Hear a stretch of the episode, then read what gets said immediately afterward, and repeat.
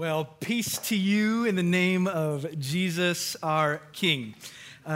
Excitement does not do justice to explain how excited I am to be here with all of you. In fact, so excited that every time I'm under these lights, I sweat a lot. So I brought my soul rag. You will probably see me use that a lot because I am a sweater. But also, my name is Jacob Bell, and I serve with the church at Lachlan Springs. And I got to tell you, I've heard about your faith over on the other side of the waters in East Nashville. And I got to tell you, I'm so amazed to hear about your hunger for the word. And it excites me to hear about your hunger for our city to know and have faith in Jesus. It really encourages my soul. I'm very grateful to hear these stories. In fact, as I have dove into the word, the passage for today, this week, I really have empathized with Paul when he says in the beginning of his letter to the church in Ephesus that he never stops giving thanks for them as he remembers them in his prayers.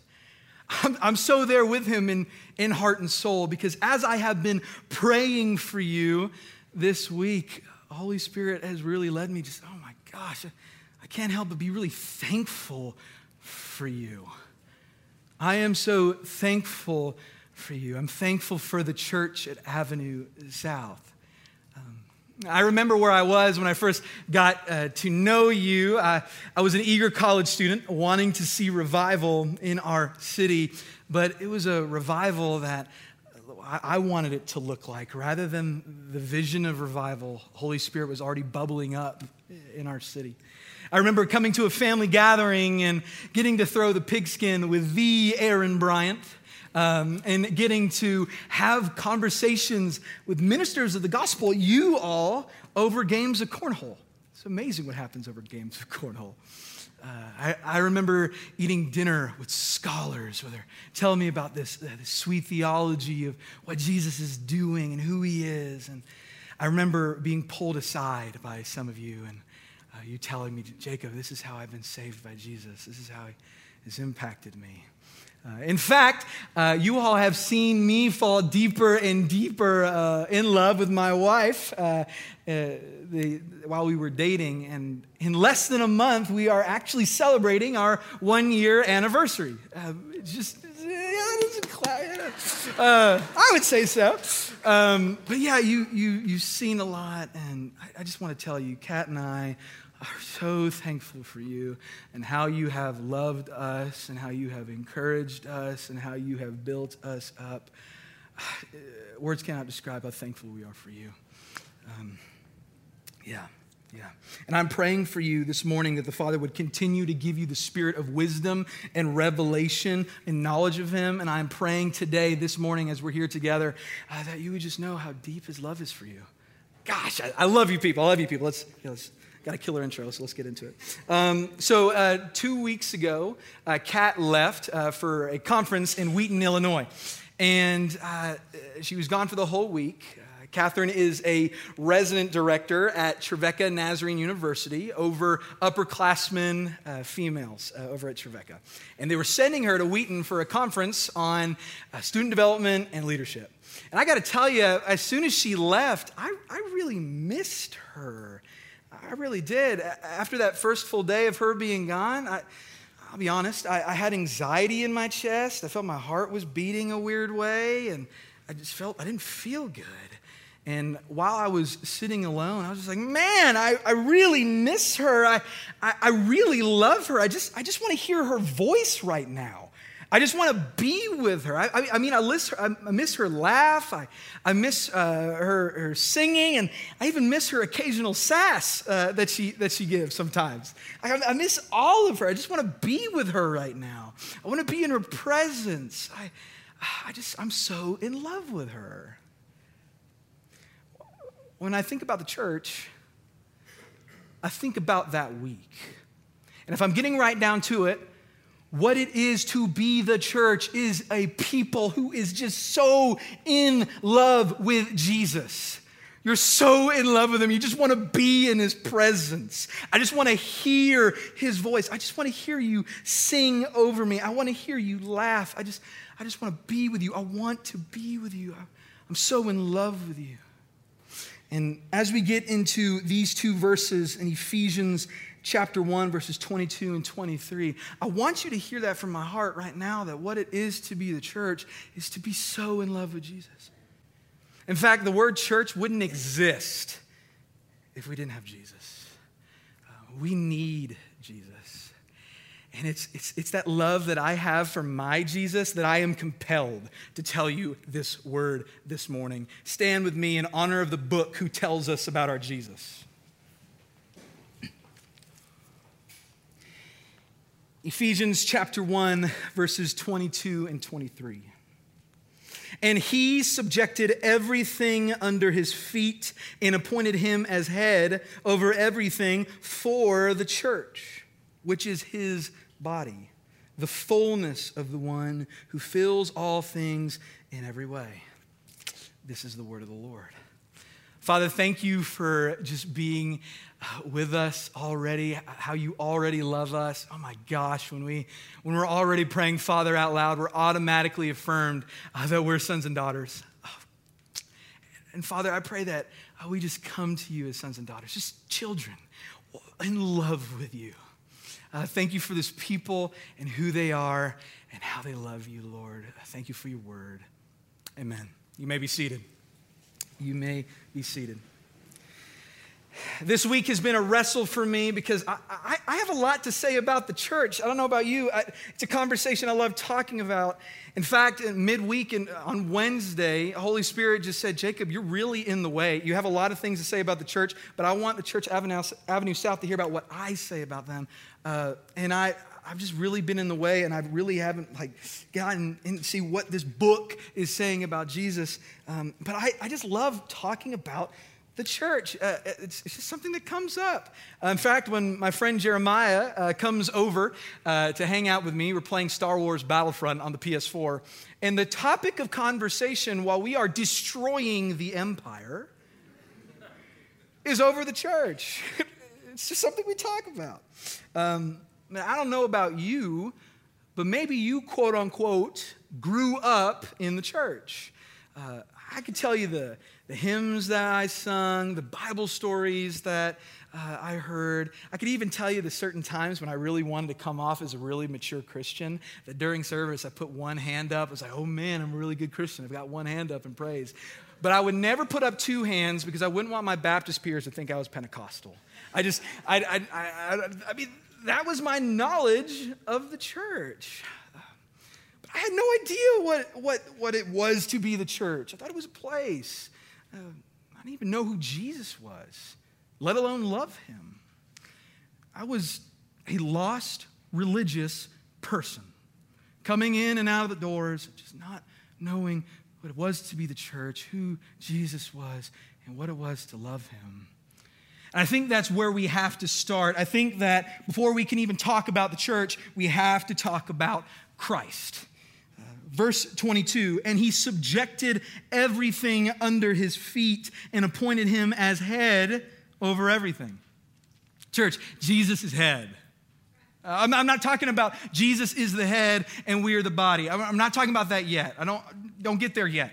What I am talking about is Jesus is the head. He is the highest authority. He's the Alpha, the Omega. He is the holy God who is over it all. He is in charge. He is in control. He is the head. And what makes him worthy to be head? Good news. Paul actually mentions that in the beginning of Ephesians before these two verses. Where he says in the beginning of verse 3, blessed is the God and Father of our Lord Jesus Christ, who has blessed us with every spiritual blessing in the heavens in him. For he chose in him before the foundation of the world to be holy and blameless in love before him. He predestined us to be adopted as sons through Jesus Christ for himself, according to the good pleasure of his will, to the praise of his glorious grace that he lavished on us in the beloved one. In him we have redemption through his blood, the forgiveness of our trespasses, according to the riches of his grace that he richly poured out on us with all wisdom and understanding. He made known to us the mystery of his will, according to his good pleasure that he purposed in Christ, as a plan for the right time to bring everything together in Christ, both things in heaven and things on earth in him. In him, we have also received an inheritance because we were predestined according to the plan of the one who works out everything in agreement with the purpose of his will, so that we who had already put our hope in Christ might bring praise to his glory. In him, you also, when you heard the word of truth, the gospel of your salvation, and when you also believed, were sealed in him with the promised Holy Spirit. What makes him worthy to be head over the universe and us? Well, in him we've been blessed with every spiritual blessing. In him we've received redemption through his blood, the forgiveness of trespasses. In him we have been reconciled to the Father and have been called sons and daughters. In him the whole universe, he brings it all together, both heaven and earth. And in him we have been adopted. In him we have heard the truth. In him we have received the Holy Spirit. Church, it is in him that the whole universe begins to see new creation breaking in, and we are called new creations, children of the Most High King. He's head. He is head. Verse 22, and he subjected everything under his feet and appointed him as head over everything for the church. Jesus is head for us, you all. I can't tell you how annoyed I get when one of my friends tells me, hey, Jacob, I'm going to go ahead and drive us. I hate giving up control. I hate it when someone asks me, like, hey, Jacob, like, is it okay if I drive you? Man, that freaking bothers me. I want to drive. I want to be the one that held the wheel. But when I think about this verse, that Jesus is the head, first thing, can you imagine this Jesus? This Jesus who's over the entire cosmos, the entire universe, this holy God, like in Isaiah 6, where he's like everyone's trembling before him, holy, holy, holy. And he is the head, and he is the head for me and for you. Giving up control, we actually taste freedom. We know what it smells like. When we give up control, when I'm anxious or when I'm struggling or I'm lamenting, I'm going to go ahead and tell you right now, I do not have it all together. Let that be the one thing that you know right now, I don't. But Jesus holds it all together. And I can actually believe in peace because he is this God. The book says it right there. He's this God. He's over it all. He's over it all for us. Verse 22, and he subjected everything under his feet and appointed him as head over everything for the church, which is his body. Okay, so we're there. We're talking about how the church is Christ's body. Paul makes it very simple. What is it to be the church? To be the body of Christ. And right before that, those verses that we were talking about, what is it to be the body of Christ? Well, I think you heard me say it a lot. Being a body of Christ is to be in him. To remain in him. But to be in him is to be in love with him. I mean, he says it. Jesus himself says it in John 15. As the Father, that's John 15. As the Father has loved me, I have also loved you. Remain in my love. If you keep my commands, you will remain in my love, just as I have kept my Father's commands and remain in his love. I told you these things so that my joy may be in you and your joy may be complete. This is my command. Love one another as I have loved you. No one has greater love than this, than to lay his life down for his friends. Jesus saying is, what is it to be the body of Christ? Is to be in me, to be in love with me. You remain in my love. And the crazy thing is, this is crazy to me. To be in love with him means that we're going to love the rest of the body, our friends, the way that he loves them. Jacob, that's crazy. I love my spouse and I love my kids. You're telling me I have to love the body like how Jesus has loved the body? And how he gave up his life for his friends? I mean, when you take communion, think about this, church, visualize it. When you take communion and you get the bread and you get the cup, we're thinking about what Jesus has done for us, but also the person in front of you when you're coming up and the person behind you, you are also proclaiming, hey, I'm breaking open my body for you, my friend, my brother, my sister. Crazy. I mean, Jesus, right before he was arrested and delivered to death, he prayed in John 17, I pray not only for these, but also for those who believe in me through their word. May they all be one, as you, Father, are in me, and I am in you. May they also be in us, so that the world may believe you sent me. Church, we're coming up with strategies all the time of like, oh, maybe this will do it. Maybe this will get them to know about Jesus. Maybe this will get them to come in our walls. Jesus is saying right here, what it is for them to know a lost world, to know who Jesus is by our unity. It's by our oneness. Unity is not just good for great movies like Avengers or campaigns by politicians. Unity is so much deeper than that. We need to do this. That's what it is to be the church, to be one. Jesus certainly thought that. Jesus certainly thought that. We need to repent of anything that says, I don't need my brother or sister. Because 1 Corinthians 12:5 is very clear. The eyes can't say to the hand, I have no need of you. We need to repent of that. I got to repent of that. We need each other. We need each other. Verses 22 and 23 of Ephesians chapter 1. And he subjected everything under his feet, and appointed him as head over everything for the church, which is his body, the fullness of the one who fills all things in every way. Whoa. The church is the fullness of Jesus in the world. We are filled up with all of Jesus, us, the church, the people. I mean, remember what we just talked about. Like, we're talking about Jesus as the head, the very Alpha, Omega, the holy God, the Holy One who has it all under control. We're his fullness in the world? Yeah, it's right here. And later, like Paul's all over it in chapter 3, verses 14 through 19. For this reason I kneel before the Father, from whom every family in heaven and on earth is named.